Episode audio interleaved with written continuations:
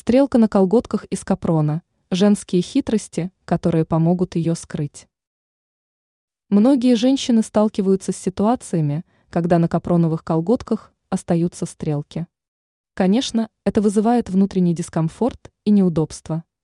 Что же делать?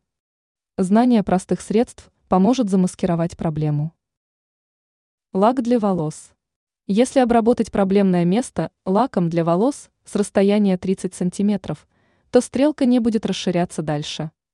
Чтобы стрелка стала незаметной, нужно сжать изделие и опрыскать лаком.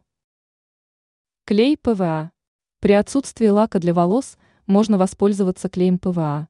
Нужно лишь обработать им края порванных колготок, соединить их между собой, а затем дождаться высыхания.